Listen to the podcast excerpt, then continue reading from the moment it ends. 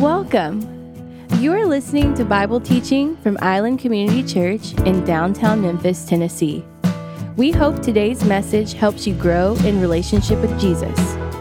You can access more gospel resources and ways to connect with our church at iccmemphis.com. Thank you for listening.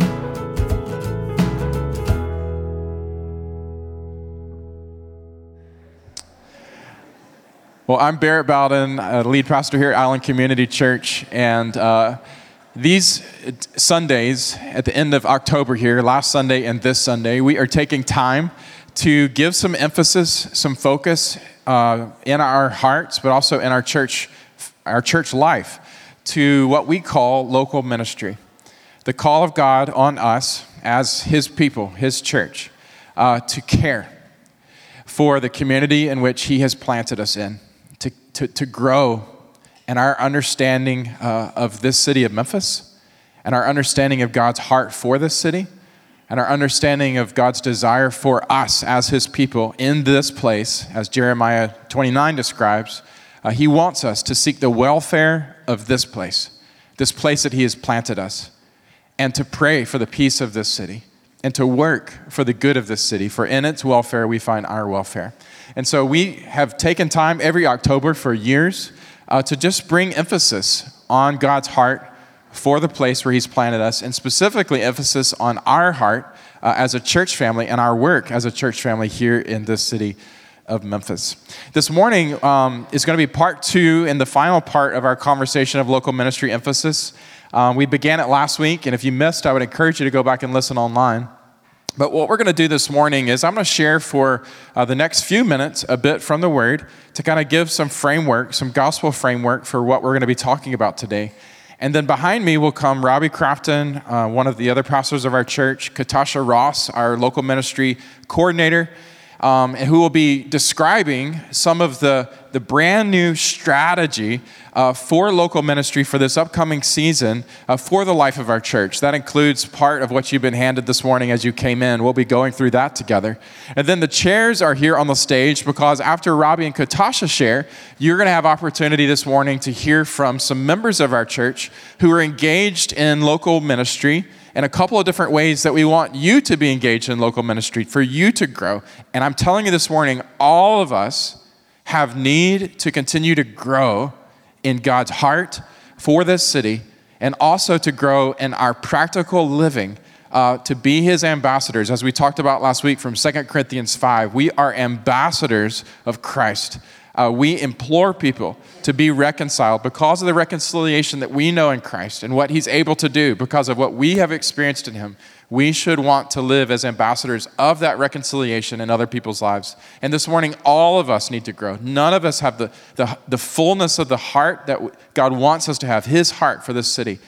And none of us have lives that are perfectly aligned with the intentionality of being his ambassadors. And so this morning, I just pray you'd be open through the word that I'm going to share, through the, the strategy that we're going to, to lead you into understanding, and through the testimonies that will be shared, just to be open for the Holy Spirit to touch you in a way that would allow you to be open to, to grow more in Him. So I'm going to pray toward that end now, and then we'll get started. Father, thank you for your love and grace toward us. And I pray now as we focus on your heart and your call on our lives that we would truly hear from you, that we would be open to you and we'd be changed by you. Thank you for your love for us. Thank you for your love for this city. May we grow in understanding of your love. And we pray this in Jesus' name. Amen. Well, a few months ago, I um, has anybody ever walked by a store and the smell just got you? You know what I'm saying? Cinnabon, anybody? Anybody? Show hands. Who gets tempted when you walk by Cinnabon? Seriously, show of hands. Okay, out of those who are tempted, who actually is the sucker that buys that stuff for $8 of cinnamon roll or whatever it is, all right? Anybody, uh, Bath and Body Works, all right? Every lady? Some of us guys too. Show of hands? No, I want to see the hands. Anybody tempted or a good candle store? Anybody? Anybody? Okay, yeah, yeah, yeah. Um, a few months ago, I was um, uh, walking down a street. I was overseas and on the way back home, and I was walking uh, by a series of stores, and all of a sudden I caught the most heavenly fragrance. I think whatever it smelled like, this will be the smell of the new heavens and the new earth. It was emanating out of this store, and I was like, and it, you know, it had that moment, like the Cinnabon moment, the Bath and Body moment, whatever it is, but it was a fragrance store, okay? And it was like unbelievably enticing to me. Whatever the smell was, it just worked for me. Y'all know what I'm talking about. We all have different things that just work for us. And I was like, I did the, the whole like 180 thing, like, wait a second, and I just, my body started moving, right? And I find myself in the store, and suddenly I realize this is like a high end European fragrance boutique, okay? And it's filled with colognes that I had never smelled in my life. And they were some of the most gloriously smelling colognes I've ever smelled. Okay, I'm a sucker for a good cologne.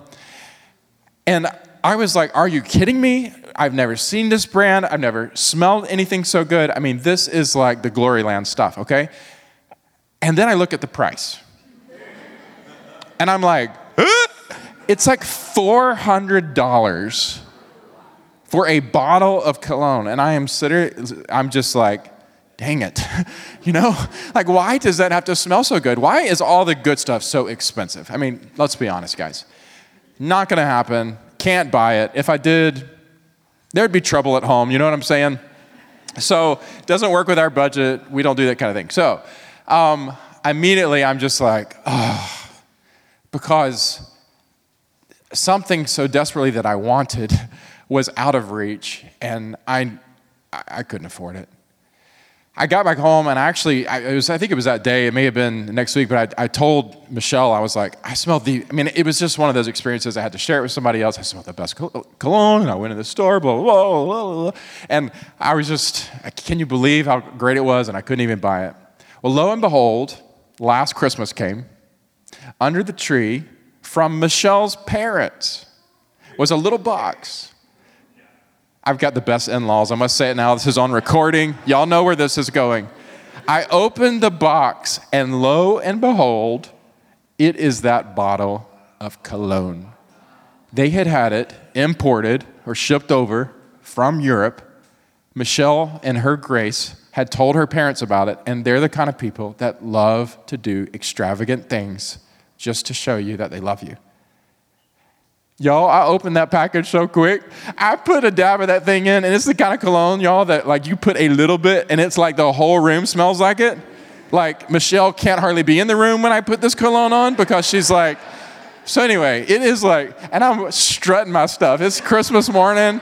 I'm in my PJs and I'm like, are you kidding me? This cologne that I could never give for myself, they gave me. And now look who smells good. I smell like that European store and I'm like, all right. Second Corinthians chapter 2.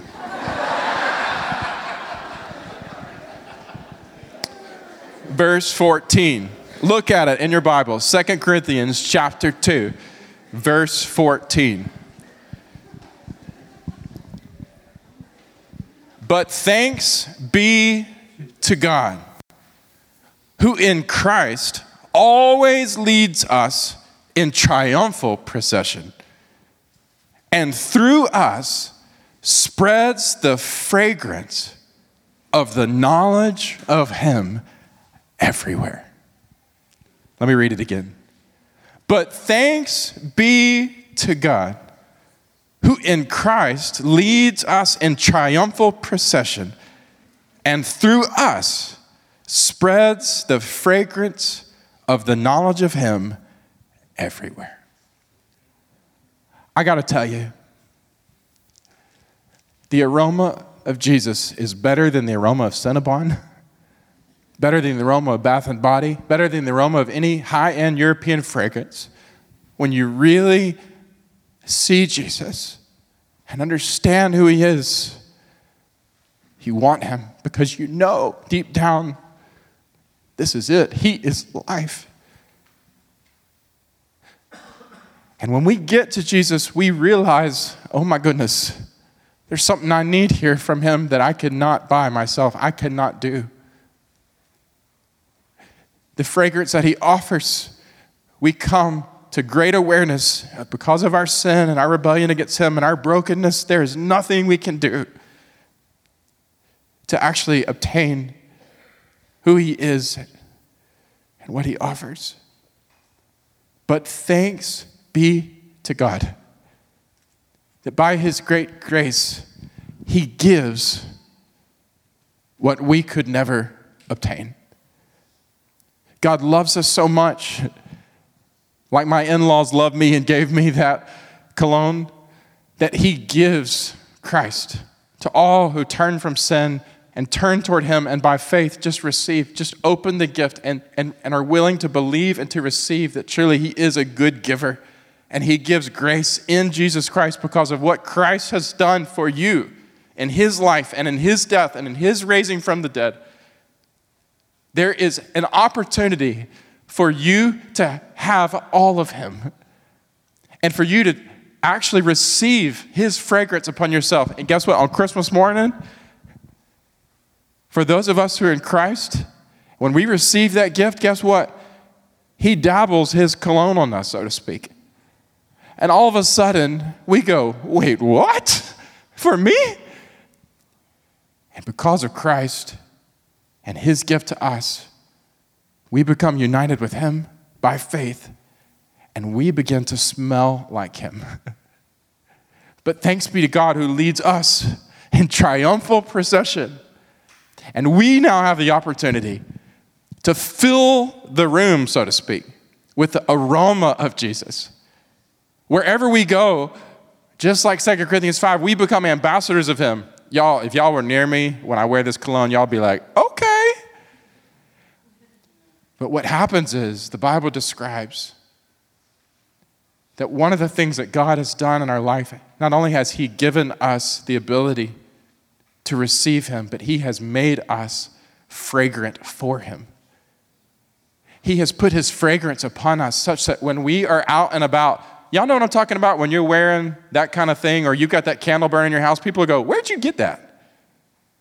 When we're out and about, what happens is we become a fragrance that smells of Him, the aroma of Christ, such that people smell and they go, Wait, what?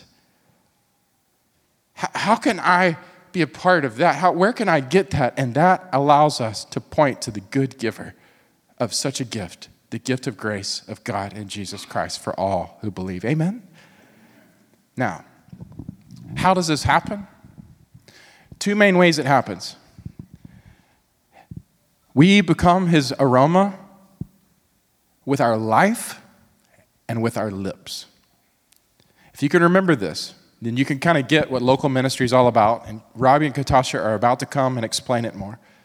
But we are the aroma of Christ. If you are in Christ, his fragrance is on you. And how do you spread that fragrance? You spread it in the way that you live your life, and you spread it in the way that you use your lips. Briefly, let me help you understand. The way you live your life. I'm talking about Matthew chapter 5. If you got your Bible, you can look at it. Verse 13, where Jesus says, You are the salt of the earth. But if salt has lost its taste, how shall saltiness be restored? It's no longer good for anything except to be thrown and trampled under people's feet. You are the light of the world. A city set on a hill cannot be hidden, nor do people light a lamp and put it under a basket, but on a stand, and it gives light to all who are in the house. In the same way, let your light shine before others, so that they may see your good works and give glory to your Father who is in heaven. He's saying, Don't you know you are, the, you are my fragrance? In a dark world, you're a light.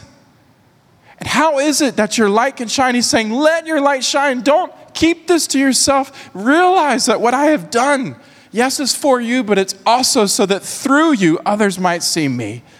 Let your light shine. And how do you let your light shine? So that they may see what? What does it say? What does he say? Your good work.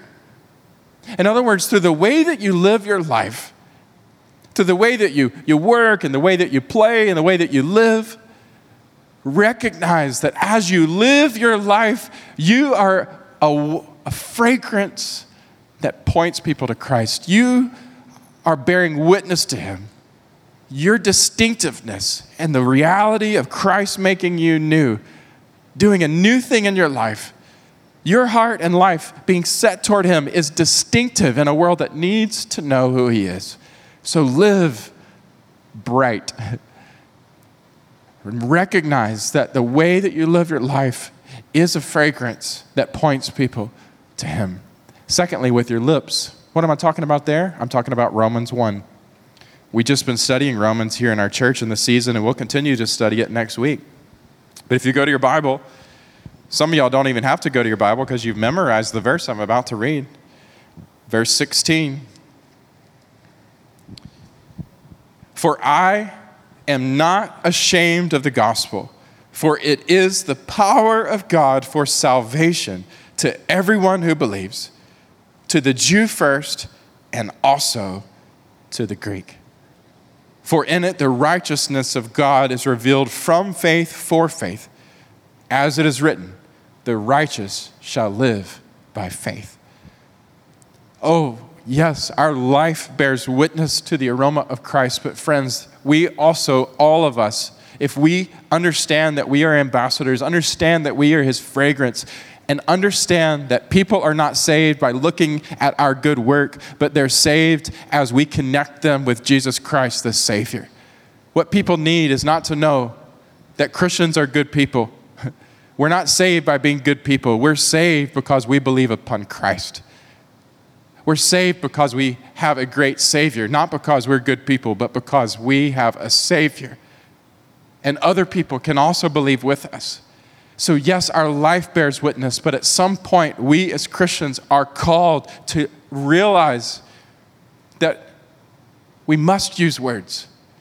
That in those moments of spirit given opportunity, we must and we should not shrink back, but be unashamed I am not ashamed, Paul says. I'm not ashamed of the good news of Jesus, bearing witness to him, because I know that it's through him that God brings the power to save for all who believe. That's what verse 16 says. And if we feel burdened for our city, not only will we live bright with our life, shining his light in good work, but we will also live intentionally, looking for opportunities through our relationships to just talk to people. I'm not talking about weird evangelism. I'm not talking about tract bombing people at your door on Halloween as if that's the only way to share the gospel. I'm going to sneak a gospel tract into their goodie bag. I'm not, I'm not talking about that. I'm not saying any kind of evangelism is, is, is, spreading good news is spreading good news. But what I'm saying is a lot of times we think about evangelism as this weird other thing that I don't want to be a part of. I'm talking about in natural ways, loving people and caring for people enough to not want to see them live apart from God now or forever. Loving people enough to actually go there in conversations, in real relationships of trust and kindness and love and grace, but to go there not only with your life, but also with your lips and talk to people about Jesus. Because at the end of the day, People are not going to be saved by knowing that we're good people. They are going to be saved when they too trust a great Savior. Amen? You are the fragrance of Christ. You are smelling of that one who has the best smell ever. He has now put his fragrance upon you, and you are spreading the aroma of Christ here in Memphis, how you live, work, and play, you are spreading the aroma of Christ in two ways. How? With my life and with my lips. I am to bear witness to the one who loves me and loves all, the one who is the saving aroma of God's grace. Amen? Robbie and Katasha are coming now to explain to you our new local ministry strategy. We have been working on this strategy um, for months. Last week, we talked to you about the work that we've done in the assessment team, and now we're going to talk to you about how this assessment work is actually going to take shape in our church life. Now, I want to say real quick before Robbie and Katasha share last week we outlined the four strategic communities that our church building is at the crossroads of. I recognize that many of you live in these communities, and also some of you do not live in these communities. We all, as the people of God, are the aroma of Christ no matter what community you live, work, and play in, all right? And they're going to speak to you about the first prong of our strategy, which is personal ministry. And please know that's for you regardless of the community. But as we get into some of the opportunity for some of the other pieces of the strategy, please know as we talk about those strategic communities, one of the things that our church commissioned us to do, you commissioned us to do this, was to identify how we as a church can not only help you to know how to serve as ambassadors of Christ, but how we as a church can be a part of planting other gospel churches in the city of Memphis. We are a city church, and we look at Uptown and Mud Island and South Main downtown and Midtown, and we think, who could be better positioned to plant other gospel churches than our church? And our church is on a mission to see churches planted out of our church into some of these strategic communities. So, as you think about church wide ministry this morning, and we talk about those four communities again, even if you do not live, work, or play in those communities, you are helping to, as a member of this church, helping us toward a vision of getting churches planted in these strategic communities. And that is meaningful. So I want you to, to hear everything, not only through the lens of your personal ministry, but also through some of the strategic work that we as a church are called to do. Robbie Katasha, I want to say again, thank y'all for your leadership in this. Can y'all give them a round of applause? And the assessment team, too. Thank you so much. Love you guys.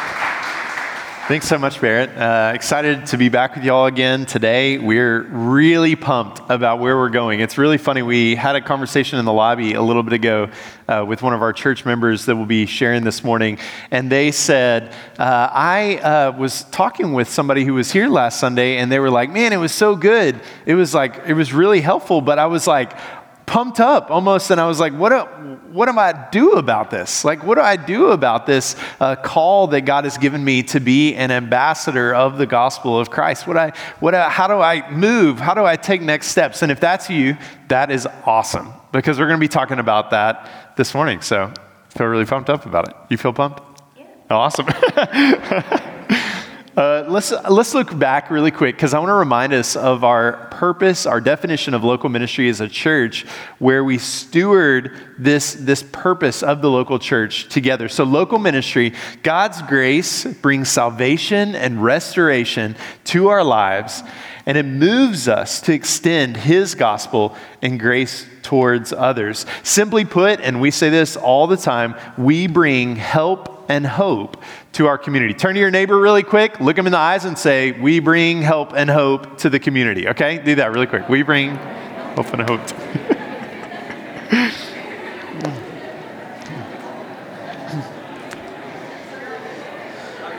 okay. Well, if that wasn't awkward enough, it's going to get weirder, I promise, as we go along. So just strap in. I want to remind you, I want to remind you that we talked a little bit last week about rhythms of being and doing in the gospel. And I want to look back really quick. If you remember that we are called to Christ, Second Corinthians 5, we talked about this. We're called to Christ, and we're given in him a ministry of reconciliation. We see that in Second Corinthians 5, 16 through 21, which we looked about, uh, back at last week. And Barrett just talked about it, I think, so beautifully there in 2 Corinthians 2:14. We see the call and the reminder that we are the fragrance of Christ in our community. This is an amazing invitation from the Lord. Simply put, just like what Barrett said, we share the gospel with our lives and with our lips.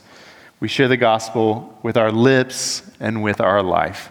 You could uh, juxtapose it like this with what we talked about about help and hope that we bring help and hope into our community. We bring help and hope with our lips and with our life. How do we do this, right? Practically, how do we do this? Where are we going together in this? And so we're going to talk today. Uh, there's going to be, we're going to get through a lot of content together because I really want we have just such a desire for every member of the church, every member of this local congregation to feel and own their responsibility to steward bringing help and hope into our community.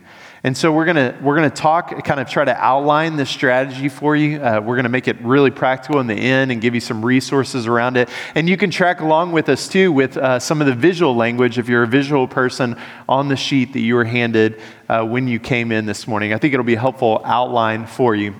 If you think about how do we minister, okay? So, what does it look like to be a minister of reconciliation? What does it look like to be the fragrance of Christ in our community? We as a church believe that there are three ways that we minister. There are three ways that we minister. And the first is we have and we steward personal local ministry.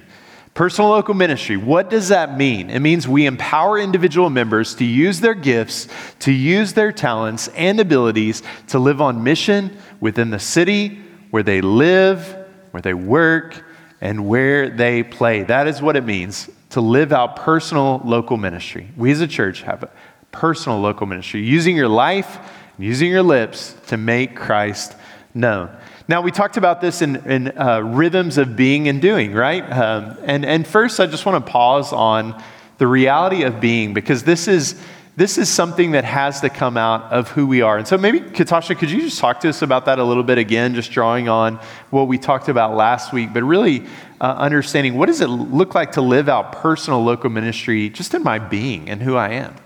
Yeah, um, I love, there's an illustration I love to describe this. If you think about a tree that um, grows, and maybe it's growing Granny Smith apples, green apples, right? Hang with me. So, if I were to have a tree and I wanted those apples today, and I just went and taped fruit to this tree, everybody would know those were fake apples, right? that didn't really grow from that tree. So, when we are rooted and grounded in Christ, naturally, He's the one who produces fruit out from us. Uh, it's not something that we have to put on or force or do. And He strategically placed each one of us where we are to figure out how those things will go in our in our lives, like that definition hmm. before of your talents, skills, abilities, all those things are on purpose and they matter to the Lord, and He wants to help you leverage that in your daily life.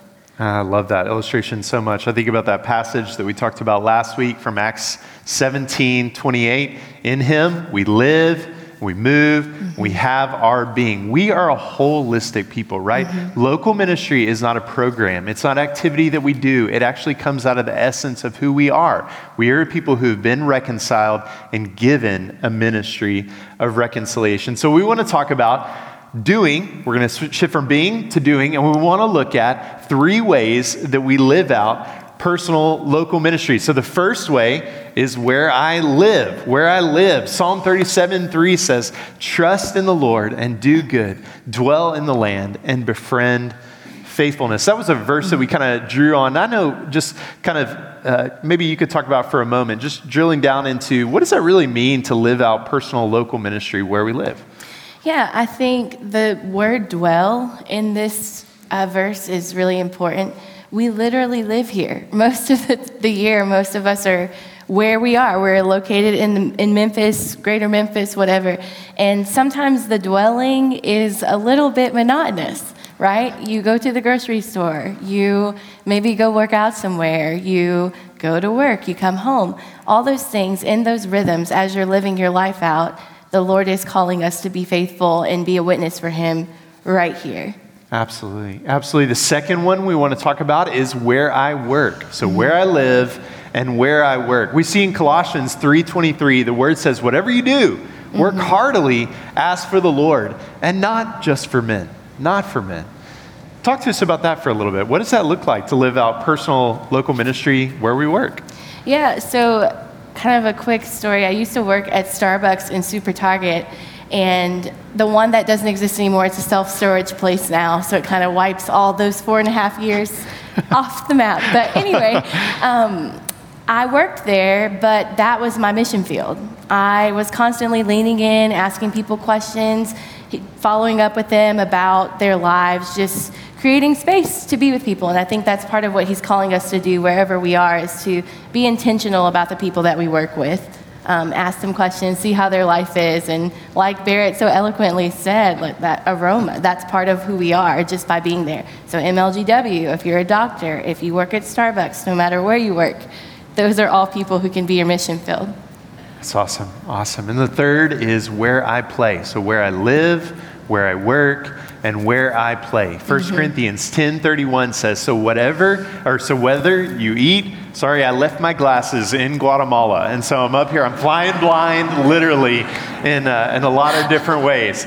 1 Corinthians 10:31 says, "So whether you eat or you drink or whatever you do, do all to the glory of God." This is funny that this is like included. I mean, I get where I live, I get where I work, but why is where I play included in how I live out personal local ministry? It's a good question. It matters because it matters to God. God created us to delight in his creation. And so there are super there are certain things that each of us enjoys doing, but as Christians, sometimes we can feel guilty, right, for enjoying ourselves. and really, so long as you're doing that thing to the glory of God, you can enjoy this life. And there are people even there that He'll place around you. So um, this can look lots of different ways, but we can talk about that if you want to workshop it later or talk lo- during yeah. our testimonies. But. I love that. Yeah, we'll have some testimonies here in just a second. But yeah. what, what, we really wanted to represent as a church is that uh, there's not a dichotomizing these different sections of our life, right? Mm-hmm. We're not a believer in this, and as I participate in ICC's local ministry program, I'm fulfilling, bringing help and hope to the community. No, there's a first and foremost, we wanted to start and pause there we want to feel that stewardship we talked about last week, that ambassadorship that we've been given from Christ. We want to feel what it looks like to be the fragrance of Christ in our community. And we do that personally where we live, where we work, and where we play. I want to invite two of our members up uh, that are going to be sharing with us a little bit this morning, I think, to maybe put some meat on the bone, make it really practical for you in their own life of how they have lived out personal local ministry. And so I want to invite Mary Kay Schulte and Andrew Paget up, uh, join us this morning and uh, to share with us a little bit more about uh, local ministry. Welcome, welcome. Y'all give them a hand. Yeah. Thanks for sharing this for me. Awesome, awesome. So maybe, Andrew, you're on you're on ICC staffs now, which is so fun. I'm so yeah, shout out there. I'm so thankful. But you weren't always. You were once a normal person. You know, it's hilarious to think about it that way. Uh, you would, yeah. It was a week ago, but uh, I uh, I know in in your life um, far more than being on staff. But I'll, I'll just be honest. One of the reasons that we felt so joyful and excited that God would call you to staff is I, I know in your life, in your life where you live, in your neighborhood, and also I think specifically about where you used to work, um, uniquely the ministries that God gave you, um, that personal stewardship of a personal local ministry. And just wondered if you'd talk to us a little bit this morning about what that looked like and what that does look like continuing for you. Yeah, absolutely. Um, I think for, like, we're talking about like practical ways and practical advice. Um, for me, like living intentionally at work and at home uh, looks like starting with prayer. And um, I think at work, um, y'all, y'all referenced uh, the Bible verse that I would like pray every day, um, which is like to work heartily for the Lord. Mm and um, and then I, I, would also like I would just like coming into work, like sitting in my car and praying before I go into work, uh, to work to like pray for that prayer to work hardly for the Lord, but also um, for Matthew five uh, thirteen, which Pastor Barrett referenced this morning also, um, which is the the prayer just to be the salt and the light of that day, hmm. and uh, I would also pray like lord give me eyes to see and ears to hear like, how are you working in these people today? Um, working at FedEx, I was at FedEx office, which is a very public space. We would see so many people a day. and I would get the opportunity to speak like truth and life to customers that I'll never see again. But then also there's this idea of like relational evangelism with my coworkers who need to know the Lord. I see every single day, and um, it was a sweet season of working at FedEx, and praise God that it continued. And like um, already, I'm getting to like the re- the harvest of relational. Um, evangelism with my coworkers and doing things with them outside of work now and in a different way.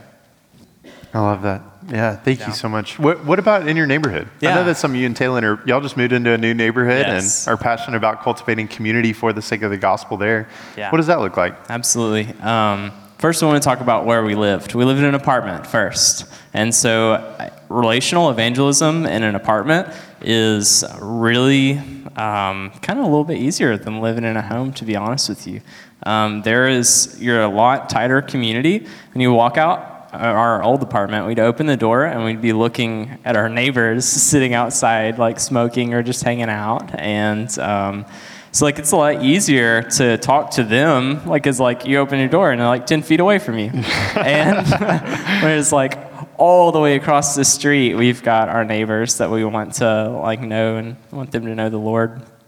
Um, practical things for that is um, start planting things in your yard and start being available in space.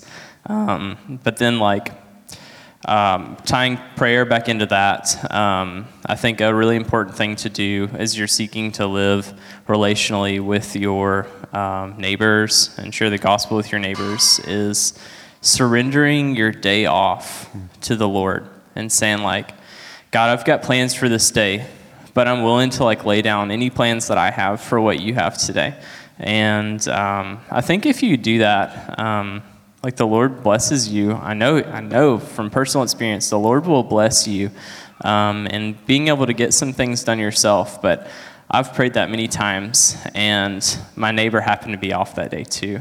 And like, or I'd see him out in the yard, or maybe evening time whenever he got off work, like I'd get to go over and, and be with him and we're super blessed with neighbors that are um, very outgoing and they like to do things in their yard. It's a little bit harder whenever your neighbors are more recluse and or don't do things in the yard. But there's opportunity to do um, like inviting them over for dinner or things like that in more personal settings than just hanging out in the front yard.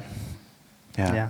I'm so thankful. Let me, can I ask you one follow up question really quick? I think it's just, um, I know in this new neighborhood where you are cultivating faithfulness, building relationships with neighbors, what does y'all's prayer life look like praying that you would see that kind of fruit? And could you give any uh, encouragement to us as to like how to begin praying for our neighbors as a part of our stewardship of our own personal local ministry? Um, I think for us, like our, our prayer life looks like um, praying for opportunities um, just to be a friend to our neighbors. Um, I think like you, we shouldn't like view our neighbors as some sort of like project, but like instead like wanting to be a friend. Like I, I know that my neighbor doesn't he's not involved in a lot of people's lives like him and his wife and that's that's it and so like um, praying for opportunities to be a friend to them and uh, praying for opportunities to help them in their time of need like um, are two um, practical ways that we pray for them. Pray that they know the lord. Um, pray for opportunities um, to share the lord with them and um, praying for opportunities to be vulnerable with them. Vulnerability is um, huge. And um, i think an, another way that i practically um, pray for them is I, I pray for us to have like um, like I said before, eyes to see and ears to hear, praying for space and availability to just be home, which the Lord answered that prayer in some ways of working here. Like I now can be home in the evening time when they're home. And um, so, yeah. So thankful. So thankful. Thanks for sharing, Andrew. I, uh, you talked about vulnerability uh, and what you're just sharing and how that's uh, such a unique opportunity for the gospel. And I know that's a huge part of your testimony, Mary Kay. um, as to how the Lord has used vulnerability in your life to steward personal local ministry where you live. Will you tell us a little bit about that? Sure. Is this on? It's on. Good. yes, I. Um, whoops. And first, for vulnerability, you have to be uh, intentional with your own heart. And I just wanted to share that I have a personal mission statement, and it is out of Isaiah 61, and it says, The Spirit of the Lord is upon me. And you have to know that's true, that God's Spirit really is living in you and wants to work through you. And because the Lord has anointed me to bring good news to the afflicted, He has sent me to bind up the brokenhearted to proclaim liberty to the captive and freedom to the prisoners, to proclaim the favorable year of the Lord and the day of vengeance to our God. And that is why, because God has called me, but, also, but mainly because He empowers me, I can do these things and see God's work and fruit. So I just wanted to share. I'm a three time cancer survivor. And that's part of the reason my voice is so crazy. Sorry about that. but it's just the way it is. And um, the day before my first diagnosis, or the night before, God gave me a dream. And it was a dream of my house. And everything was familiar except for a door that I'd never seen before. I opened the door, and Jesus and I walked in, and it was a huge room dark, cold, and kind of ugly. And Jesus kind of went to every place and he said, Open the window blinds, paint the room, bring my hot, white love to the fireplace, because this is where you're going to be, and invite people in. The next day, I was diagnosed with breast cancer. Um, it was after the doctor said, Oh, it'll be fine, don't worry. You know, this doesn't look like it, da da da. They told me that over and over. But God had different plans. And in my treatment, I was very needy. I had little kids, four, second grade, third grade. Um, I got to the point where I couldn't walk across the room. My four year old, I couldn't take care of by myself. But God brought people into my house. and there they were sitting in my living room looking at me like, don't die. Which is, if you're a cancer survivor, that's, that's common. They, because people are confronted with their own mor- mortality when they're with someone who is dealing with that. And I had opportunity to share Jesus. Um, he also, the night before, and this was before the diagnosis, gave me. Uh, no, there we go. I'm okay. um, some verses, 2 Corinthians 4. We've been in 2 Corinthians. It says, For all things are for your sake. So the grace which is spreading to more and more people may cause the giving of thanks to abound to the glory of God. Therefore, we do not lose heart. But though our outer man is decaying, yet our inner man is being renewed day by day. For momentary light affliction is producing for us eternal weight of glory far beyond all comparison, while we look not at the things that are seen, but the things that are unseen. For the things that are seen are temporal, but the things that are unseen are eternal. And this, this was the verse God's going, this is for your sake, but it's also for the gospel. And when I have Rick's office, my husband's back there. I can't see him, but he's back there. Um, his office came to help us. And most of those people were not believers. And they were looking at me, don't die. And yes, we'll do your laundry, which was amazing. But I had opportunity to tell them what God had shown me that this was a time for love, even though it's in the midst of crisis. And it was not fun, it was not easy, but God wanted to use it now. He didn't want me to learn the lessons afterwards. He wants, he wants to work in our crisis. And as a personal ministry, I had, God had allowed me and taken me and accepted me as a minister. And that was where I was at the time. And so I've had three different diagnoses. I've been in and out of hospitals. I've met a lot of people that way.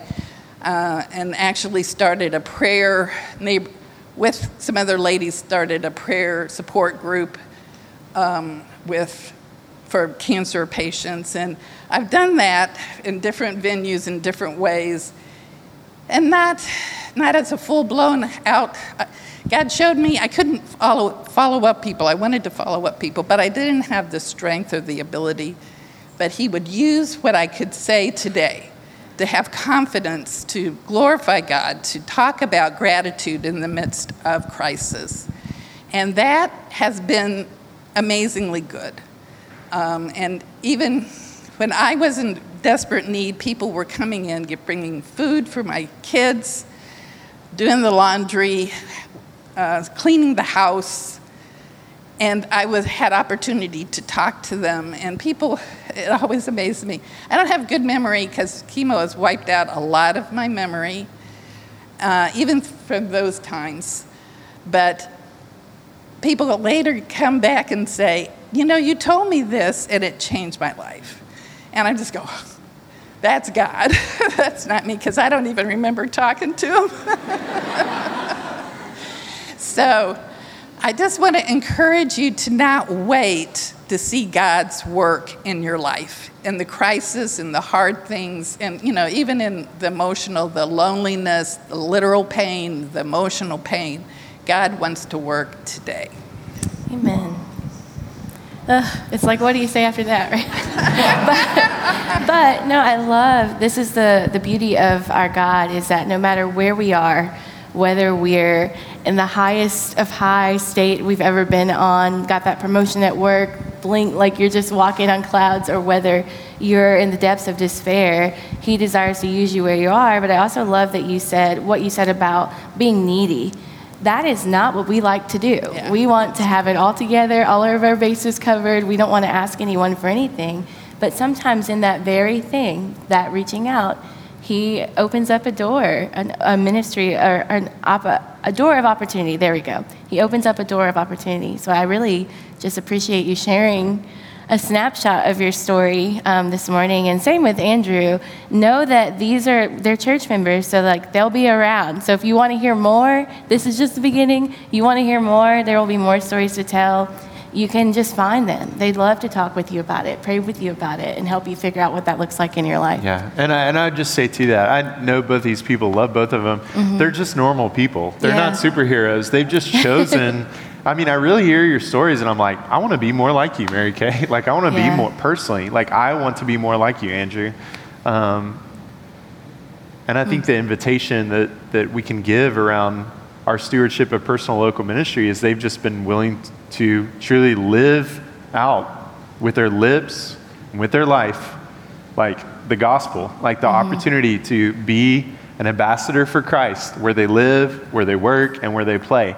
And um, I just appreciate your surrender. I appreciate like your witness to Christ working through you. And so thank you for sharing with us this thank morning. You. Thank y'all.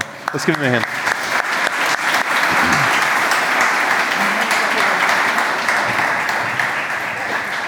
So we're going to move now from personal local ministry, which is one of the three ways that we minister as a church. So we bring help and hope. We're going to move from personal local ministry, and we're going to talk for a little bit about group local ministry. So, group local ministry, just is kind of simple snapshot, is a local ministry group is a group of established and or new friends that choose to live on mission together in the city by serving regularly together. Groups are committed to grow in gospel faithfulness and effectiveness. They enjoy, uh, enc- you know, encouraging one another, uh, equipping, and accountability as they serve together. So it's essentially like, man, plus one you're group. You're living this out mm-hmm. together. You get the opportunity to do ministry with other members of the body. It really calls into what we spoke about last week when we talked about that collective identity and responsibility. You want to remind us of that for a minute and kind of just that call and invitation to, to do ministry in groups?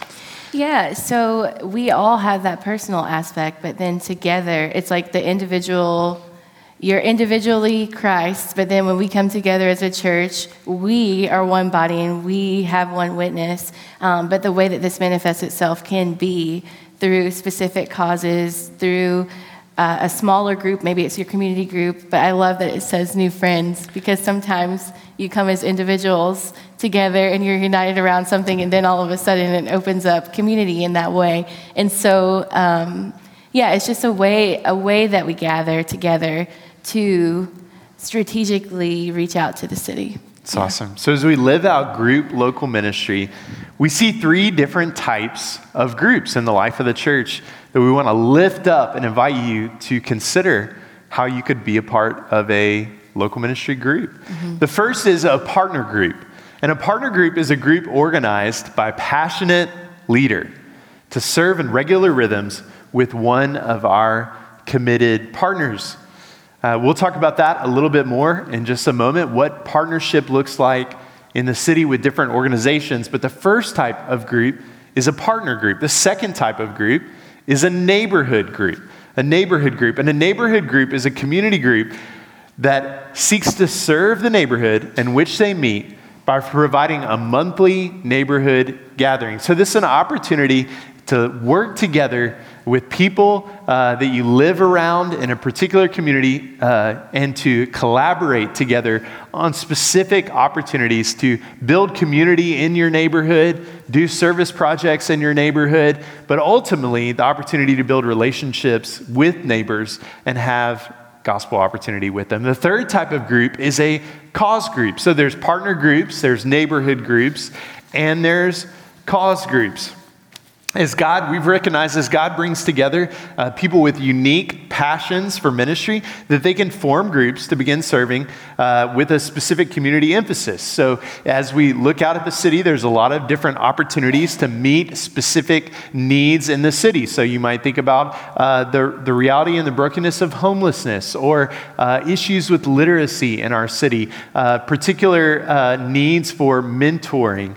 there's opportunities to go into some of our, tell, tell us about some of the ways that, what are the causes that we've seen people get involved in in this last time, season? Yeah, um, I think, I'm trying to think. I like the ones that you highlighted because they're the most immediate, but I was thinking one of the things about these two, about cause and about neighborhood, we, since do, completing the assessment, it gives us this like insight into each community and the things that will raise out of that. So some of these things we know concretely. Some of them have yet to be discovered in these different communities. And so um, I think that this area is an area of growth for us and it's an area of opportunity. So we're just pretty open about that. That's awesome. Yeah, I, I, so I want us to think about beginning. We're building a framework today, understanding our strategy as a church for local ministry. We have personal local ministry. We have groups local ministry. We see the opportunity to be equipped and to move towards uh, different opportunities in the city through partner groups, neighborhood groups, and cause groups. So I want to talk to you a little bit about what makes a group. Like, what are the distinctives around what it what does it mean to be a, a group of people? Is it just like me and you can just uh, we just hang out and maybe we grab one other person and we just start going to do something? Is that what it means to, to be a group? at ICC doing ministry? Not exactly. Okay. so, one of the things we just want to make sure that it is led by members, is birthed in the heart of members, because we recognize God has drawn you here for specific time, for a specific purpose. And so, we want to affirm what He's doing in your life, but also shepherd supported. We want to make sure that you're not just out there on your own having to figure out things. We want to provide coaching, we want to pray for you, help support you. And so that's why we want to just be a part. That's part of what a church does and what a leadership team does. And then just connect it to the church. So if you go out and you're doing these things like from us, you're a part of us.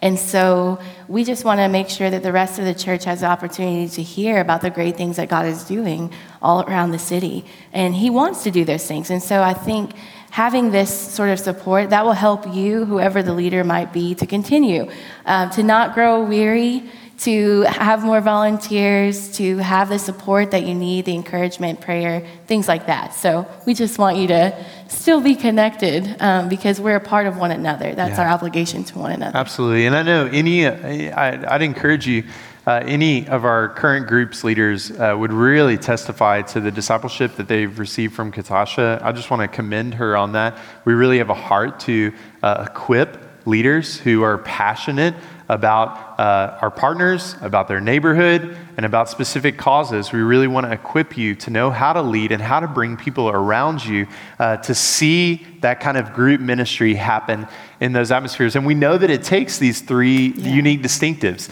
Uh, we know that good and healthy ministry, local ministry groups uh, come when they're connected to the church, uh, when they're supported by a shepherd, by a leader, and when they're led by members. And so I feel super excited about that because this is a this is a new thing for us. This is a really new distinction for us as a church to be able to recognize the types of group local ministry and even offer a lot of uh, I feel like new avenues Yeah. for people to begin building and forming groups uh, to meeting needs in the city. And so you might be asking, like, how do I do that? So I'm willing to steward my personal local ministry. What, do- what does it look like for me to get connected to a group? We're going to talk about that more in just a, in just a little bit, but it's going to look very similar to our discipleship strategy. Who's doing community groups here at, at ICC? Anybody? Yeah, I'm not calling you out if you don't raise your hand, I promise. I was just curious. But if you went through our process of connecting with a community group, you know that the process uh, looked like a, a kind of two opportunities. One was to fi- find a group or say, hey, I, I'm new here. I need help connecting to a group. I need help uh, creating community, uh, getting connected to a group of people that will walk with me and provide that. The second opportunity was to form a group, was to step forward and say, hey, I will be the one to help facilitate and create community for some people, whether they're people I already have relationships with or they're new people in the life of the church that are looking to find a group. We are taking the same approach and strategy within local ministry groups. And so we want you to step forward. If this is something God is speaking to you, we really want you to be involved and find ways to be involved in group local ministry. And you can do that either by finding and connecting to an already established group or by yourself by forming a group. And we'll talk more about that process in just a few minutes. I want to talk to you really quickly about church relationships. And so we we've done a lot of work here to try to understand how does our church relate to the community, right? What are our current partnerships in the community? Yeah, currently we uh, partner with um, the Glenmary Retirement Home, and we partner with Saint uh, with Target House via St. Jude. It's a place for um, parents and families who are, whose children are experiencing pediatric cancer. Um, and we were partnering with MAM, Memphis Athletic Ministries, at the Greenlaw Gym, but they recently closed. So those are our current partnerships. That's awesome. And we've had other partnerships in the past. One of the things that we're seeing opportunity for is really qualify the types of relationships that we as a church have in the community. So before, maybe where we only had three distinct opportunities for regular service or local ministry in the life of the church, we're really trying to open up additional avenues and opportunity for you to live out in local ministry, live out groups, local ministry, and even serving individually in some of these opportunities. So the first type of relationship that we have as a church is a committed partnership. Committed partnership. And I'm going to take us through uh, just really quickly what each one of these uh, different things that I'm representing uh, mean, our relationships in the community. So, a committed partnership is established through leaders and members, it's approved by church leaders, it's overseen by a team leader, and it's supported by members and regular attenders. People are showing up to serve. So, it's connected to the church, it's approved by the church, and it is supported by the members and attenders of the church. It's characterized by gospel access. We really talk to us about that for a minute. We really, uh, how, how do we determine, yeah, what we wanted to qualify these committed partnerships and the opportunity there with them? Yeah, I think that's one of the things we spoke on a little bit last week about the distinctives between us as just like Christians and people who um, like to volunteer and serve for good causes throughout the city. In the same way, we want our most, um, our committed partnerships to be people are entities where we have access, we can share the gospel, and they're open to that. They're not going to be hostile to that. When I think about the Glenmary, I think of like the most consistent open door that we've had of gospel opportunity for the past 12 years. Um, and I, by having that access, we know that people will come to know the Lord, but also we're a church. So we want to just be a conduit of his, of his blessing in that way. And I also think about the mutual benefit. Sometimes there are partnerships we can enter into where it's just one sided, where we're giving everything and our people are getting burnt out too. But we want to make it so that every, it matches up and we really are like minded, and both of us can benefit from that. And one of the, the last thing is just that regular open communication. We want to make sure that if you go to partner and to serve somewhere, that you're not getting unanswered phone calls mm. forever, or you're not like, well, I went and it was locked, or they closed, or different things like that. We want to make it as easy as possible for all of us to be able to take part in that. And so that was, those were some of the things that we when we evaluated what our partnerships would look like, we thought these are some things that we want to make make a little bit easier for our members. That's so. great. That's great. And church uh, partnerships are utilized for regular service opportunities of the members of the church, as well as church-wide giving and special projects. So we are committed to both show up to connect, to support the mission of our partners, mm-hmm. and also to have gospel opportunities. And we're also committed with our wallet that we want yeah. to put resources behind this uh, to really solidify that partnership and the regular serving opportunities. So that's super cool. So, our first type of church relationship, of the three types of church relationships, are committed partnerships. I also think with committed partnerships, they're a great place to start. If you're looking for an opportunity to take a step in local ministry, to just do something. You're hearing last Sunday, you're hearing this Sunday, and you want to you want to take a step to do something. I really think a rhythm of, you know, in a minute we'll talk about finding your group, but connecting to one of these partnerships, uh, these committed partnerships, I think is a great place to start.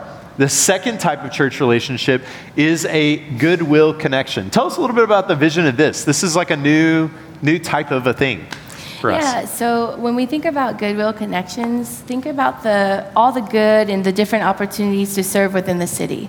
And it's something that we wanted to do to allow more inroads into serving in ways for you to get involved, but not necessarily having all those criteria for the committed partnership. It frees us up to be able to partner with entities that aren't necessarily Christian in nature, but they're doing good and they're impacting causes that we know we see, and we couldn't meet those needs on our own. So we've decided to um, have these different connections throughout the city where we can do the legwork for you, have a list of partnerships that we've or people that we've talked to who are open to us and welcoming to us and they're vetted if you will. That's great. And, and i really want to invite y'all into the opportunity. If you know organizations in the city that would be good for us to connect to as a church that are doing good work in the community and their work is not antithetical to the spread of the gospel please represent that to us. Let us vet them. Let us see if there's opportunity to put that on our list of uh, uh, of church relationships uh, and our goodwill connections. Uh, they're characterized by a vetted list of organizations. We will take care of initial contact uh, with that organization and work on building relationship there with the leaders. Uh, we really think this is important because before we only had maybe three or four points of access as a, as a church into service opportunities, that as we've grown as a church, we want to create lots of, point of points of access. Uh, we think that that's really important in, in, our continued movement as a church strategically to, to kind of free us up. We know we will have many committed partnerships. We also want to have many goodwill connections that provide opportunities for new partnerships to even be formed. New committed mm-hmm. partnerships we believe will come out of those goodwill connections as members are serving, as you're getting connected to them, as you're finding opportunity with those great organizations in the city. So, the first uh, type of church relationship, committed partnerships. The second, goodwill connections. And the third, our community care grants. And this is really simple. You want to tell us a little bit about community care grants? Yeah, community care grants will be like a one time gift to any organization that we see has a particular need at a certain time or something that we recognize as a need and we want to support what they're doing, but we don't necessarily, we don't have the capacity to commit to ongoing full time care. And so, in the life of the church, these things come up from time to time. You know, um, there are different ministries that will see they have a need for an int- or a person from that organization. They come and they may, may just need a one time, it's like a high five, just a one time uh, blessing and encouragement financially, and, and we're willing to do that. That's awesome. That is awesome. Well, I want to invite up uh, to the stage uh, Sarah Jenkins and Hannah Wagner, and they're going to share, I think, again, bring some, yeah, yeah, give it up. Wow, let's raise the roof there, kind of a, a thing. Uh, but they're going to share with us, for them, what it has looked like uh, to live out group local ministry. So, you want to start, Hannah? You want to tell us a little bit about start. that for you? Thank you very much. Yeah. Hi, I'm Hannah. Um, so when I moved to Memphis, one of the things that I told myself moving here, because I'm from here originally, moved away, came back. One of the things I told myself was I'm going to find a way to get involved to serve people outside of my church because I was doing a lot of things in my church, which is great and also needed, um, but really felt the need to be serving people outside of myself. So when I started coming to ICC, we had a fall trunk or treat. So fun, good timing. It was like a year ago exactly. Um, so we got to do that. I kind of got involved that way. And so being able to serve at the Glenmary Retirement Center, it's like five minutes down the road, which is super convenient. Um, but we kind of have, they've had a foot in the door there for like 12 years, I think. Um, and so that showed. So when we showed up, they're like, oh, yeah, Pastor Barrett's your friend, right? And I'm like, yeah, I met him once. Yeah, I love that guy, um, which was so fun. And so it just kind of, we already had this relationship that was built, which is, I think, one of the like, pros of a committed partnership through the church. Um, so the legwork was kind of already done for us. So I just kind of came in and got to like build these relationships with them. Um, we do trivia nights with them. This Tuesday, trivia night, 6 p.m. Plug, Hope everyone in this room will be here. That's great. Um, but we do that. We bring them to church two Sundays a month now, which is super fun. They asked us to do it, which was cool. Um, they felt comfortable to do that and wanted to be here with all of us, which was great. Um, and then we do a Bible study as well on a Tuesday night, another time in the month. Um, but yeah, and one of the stories I kind of wanted to share um, recently, I've like built relationships with some of these people, and the Lord has just been moving between all of us, I think.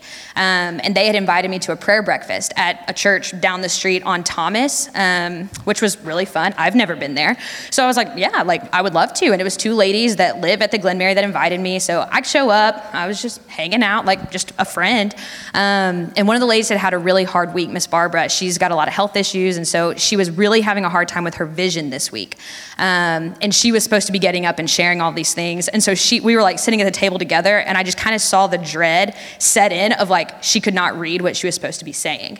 And so uh, we were kind of sitting there, and I was like kind of talking her, like kind of talking through her nerves a little bit. And I was like, "Well, do you want me to write it for you? Like I can do that. Like that's not a problem. I can write. I kind of write big anyway. It looks like an animal wrote it." Um, and she was like that would be incredible. So I, because I was able to write, um, I wrote down what she was supposed to read, and she got up and read it. And she got up to like say what she was supposed to say. She read this thing, and then the spirit took over. It was like it was very physical to just see like she was not prepared to say everything that she said, but the spirit just moved through her. And we like we've talked about it since then. I, she was good with me sharing the story because I think it was one of those ways that like I showed up, I was a friend, I was sitting there, and I happened to know how to write, and that's the Lord used that. Um, and so I just think He uses us in like very minimal ways sometimes, and that's great. And so I knew how to write and I showed up. So, and one of the things Miss Mary was telling me about this morning is like just the importance of like us being faithful and being available. And that's pretty much all it is. and just like kind of saying yes to coming and just like being their friend and sitting beside them and elbowing them when something funny happens. So, yeah. I'm so thankful. Thankful for the ministry that God has given you there and your leadership now uh, in that ministry. This is really special. I, Hannah, if she's speaking to our, one of our committed partnerships, right? Uh, I think Sarah has had a different journey to local ministry in the life of the church and really initiating group local ministry uh, through really a goodwill connection. So, I'd, will you just take us back to how that happened for you?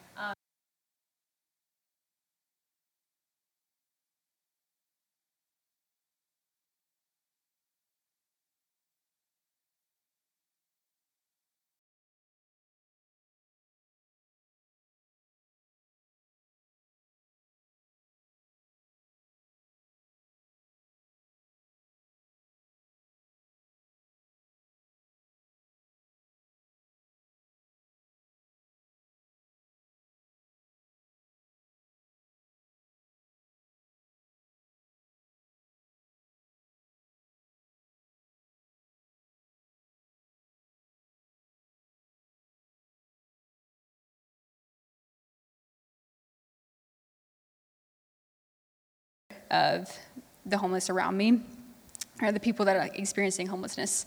Um, so when I came to Memphis, um, noticed there were a lot around us, and so um, wanted to do something, but like didn't really know how to get started. And so I like came to Katasha. I was like, "Hey, um, what do y'all have going on?" Um, and so then that's kind of how I got started. Um, she told me about different places in Memphis because there are a lot of organizations that like already do things here. Um, and so started like exploring that to see um, what was out there. And there's a really cool um, organization. It sounds like really fancy, but it's like very chill and small. Um, organization called Urban Bicycle Food Ministry. Um, like three minutes from us um, that delivers food on bicycles on Wednesdays and Saturdays. Um, and like it started by a kid that went to, well, I say kid, I'm like, whatever. Anyway, um, a guy that went to Memphis um, who like saw the need around him and like started making burritos and got a backpack and filled them up um, and rode bikes and gave out food. And so now, like, that ministry has lived for like 10 years um, after him. He's not there anymore, never met him. Um, but now it's run by a like dad and his daughter. And so they're there every week. Um, like, they show up all the time. And because of that, like, they've built all these relationships. They know, like, everyone, like, on Main Street, like, by name, they know, like, who's gonna need extra food to give to their friend down the road. Like, they just um, have those relationships established. And so it's been really cool to just ride with them um, and get to know people. Um, and like Hannah said, like just show up. And like, I think at first I was kind of overwhelmed by like the need there is. Like homelessness just feels like a very big issue. Um, but like, just showing up is like the starting point. Um, and just like taking those little steps of obedience. Um, and so it's, it's been really cool to, hmm. to be out there and meet people. I'm so thankful.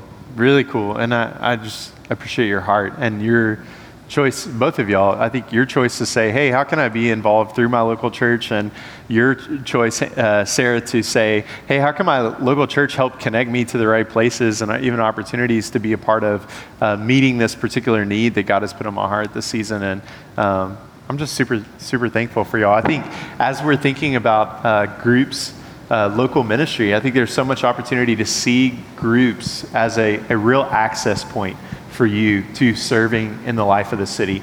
Uh, and would really encourage you to connecting with w- one of these women or to uh, forming a group or, or finding a group in the season ahead. So I'm grateful for y'all. Thank you so much. Yeah, thanks, y'all.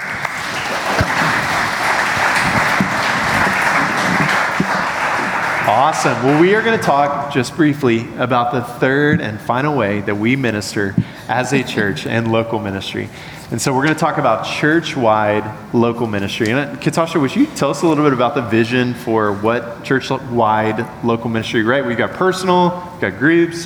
What is church wide local ministry about? Yeah, so church wide is when we come together to do something really beautiful for the city as a form of outreach, also to help others know that we're here and that we want to be involved with the community. It's when we come together to have one collective witness to the community.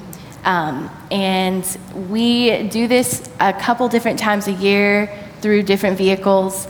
Um, but it's when we like the idea of Christians going out having seed. The gospel is the seed. And we are just sowing this to whoever will listen, to whoever is there, as broad of a net as we can sort of spread out. And so that's kind of what we think when we think of church wide local ministry. That's awesome. What are some of the types of events and different things like that oh, yeah. that maybe fall into this category that we do as a church? So raise your hand if you were here yesterday for our Fall Fest.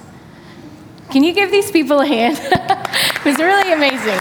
So we had everyone, um, our staff came together, collaborated. All of you came, you volunteered, you dressed up, all these different things. We hosted different people from those different communities here in our church building uh, for a fall fest. And this is something that we could not do if there were only one of us or even only two of us. It was something we had to do collectively together to make happen. Another one is like that the St. Jude Marathon that we have coming up in December. It's always the first Saturday in December, and many of you are even running in the St. Jude Marathon. And so when you are, we will give you a donut if you pass by our church, and we'll have music playing, and we'll try and pep you up and help you keep going. And there are different events with this with the Shelby County school system that we work with. We do high puddles and encourage kids for the TCAP and different things like that. And we also have different community prayer walks, which we initiated to begin our assessment process, but we're still continuing to do to have a ministry in these different communities. So, with churchwide local ministry, there's events and there's also learning. We're really excited through our, our discipleship ministry to be able to help facilitate, uh, with Katasha's leadership, opportunities for workshops and classes that will help equip us as a church to be more effective as we lead out in local ministry. So, churchwide, it's not just about events, it's also about learning. We want you to be involved in learning and growing and acquiring new skills that will help you steward better personal local ministry, group local ministry, and church wide local ministry. I want to go ahead and invite Julie Kerrigan, who was actually on our local ministry assessment uh, team. She wasn't sitting up here last week. She helped us in so many different ways uh, put together the assessment booklet that you received last week and that resource in the life of our church. Yeah, come on, shout out. Shout out, Julie. But uh, yeah, we, we thought there's nobody better that could share a little bit about some of the new things that are coming in churchwide local ministry in the life of our church. Sure. Um, so, churchwide projects, um, I think, are a great way for people to get involved if you're not really sure what you're passionate about, um, and maybe you're not super passionate about Memphis in general. Maybe you're not planning on staying here. And you know, we've all been called to grow where we're planted. When I started at ICC, I was like, I don't really know what that looks like. so I started coming to church-wide events like the St. Jude Marathon, and let me tell you, donut's really great when you're running. um, but I think it's a great way to get plugged in. But it's also one of the things that we found were really important um, during our local ministry assessment to say we care about the things that our community cares about. That's really important um, because the community doesn't care about what we care about. They're not involved in church. They're not, you know, they don't care about God, and so they don't want to hear what we have to say until they know that we care about them. Mm. And so the community cares about these things. Um, you know, a family may feel really uncomfortable coming to church for the first time, you know, and going to children's church and the parents coming in here, but they'll come to a fall fest mm-hmm. where their kids can dress up and it's just a happy place, and they're like, oh, maybe this this isn't such a bad thing. Um, so it's a really great way to get into the community and be seen by the community and to be a part. Mm. I love that. Would you share a little bit about? I mean, you shared in this vision too, Katasha, but about. Uh, something that you were a part of in the assessment process that we also see living on in the life of the church moving forward, which is a intentional ministry of prayer in our neighborhoods. Sure. Um, the first time Katasha said we're going to do prayer walks, I was like, it's a little odd. um, I kind of had this vision of us like walking down the middle of the street with our hands raised, and I was really uncomfortable with that. I'm going to be honest. Um, and Katasha laughed at me but that is absolutely not what we did. Um, but I really ended up loving the prayer walks. So it's um, two or three people going out together and intentionally praying for a neighborhood or a street. And, you know, just being really observant about what's around them and like you know i'm going to pray for this house right here. Like i don't know what's going on in their life. I don't know anything about these people but i can pray for them. And i can pray for god to give me opportunities in this space. And i think um, there's a closeness that comes from walking and praying with somebody. When you're praying with somebody for a specific thing it brings unity. Yeah yeah. I'm so thankful for that and the opportunity that we've seen come out of that. And even the fruitfulness that God is already bringing uh, in our different communities from that ministry of prayer. And so, thanks so much, Julie. I really appreciate you. Thanks for sharing briefly about that uh, and the vision for Churchwide Local Ministry. So. So, when you think about churchwide local ministry, what we want you to think about as you hear about these opportunities is, oh, they're talking to me. Like, I, it's church. I'm, oh, I'm a part of ICC. Like, I, um, this is my church. It's churchwide. Yeah. Oh, this is great. So we're gonna, we're really excited to be bringing more of these big impact, these broad sowing opportunities into the life of the church on a regular basis. And so feel super pumped for that. I want to take us really quick to a landing spot together. And so I want you to either get your phone out if you have the ICC app or to scan that little QR code on your uh, the page that we gave you when you came in if you don't. And I want you to open up that app and I want you to go you're going to open it up and you're going to scroll down and I want you to click or tap, click. I'm so old school. Click, tap local ministry here. Okay? And you're going to see a lot of opportunities to learn more about what's going on in local ministry at ICC.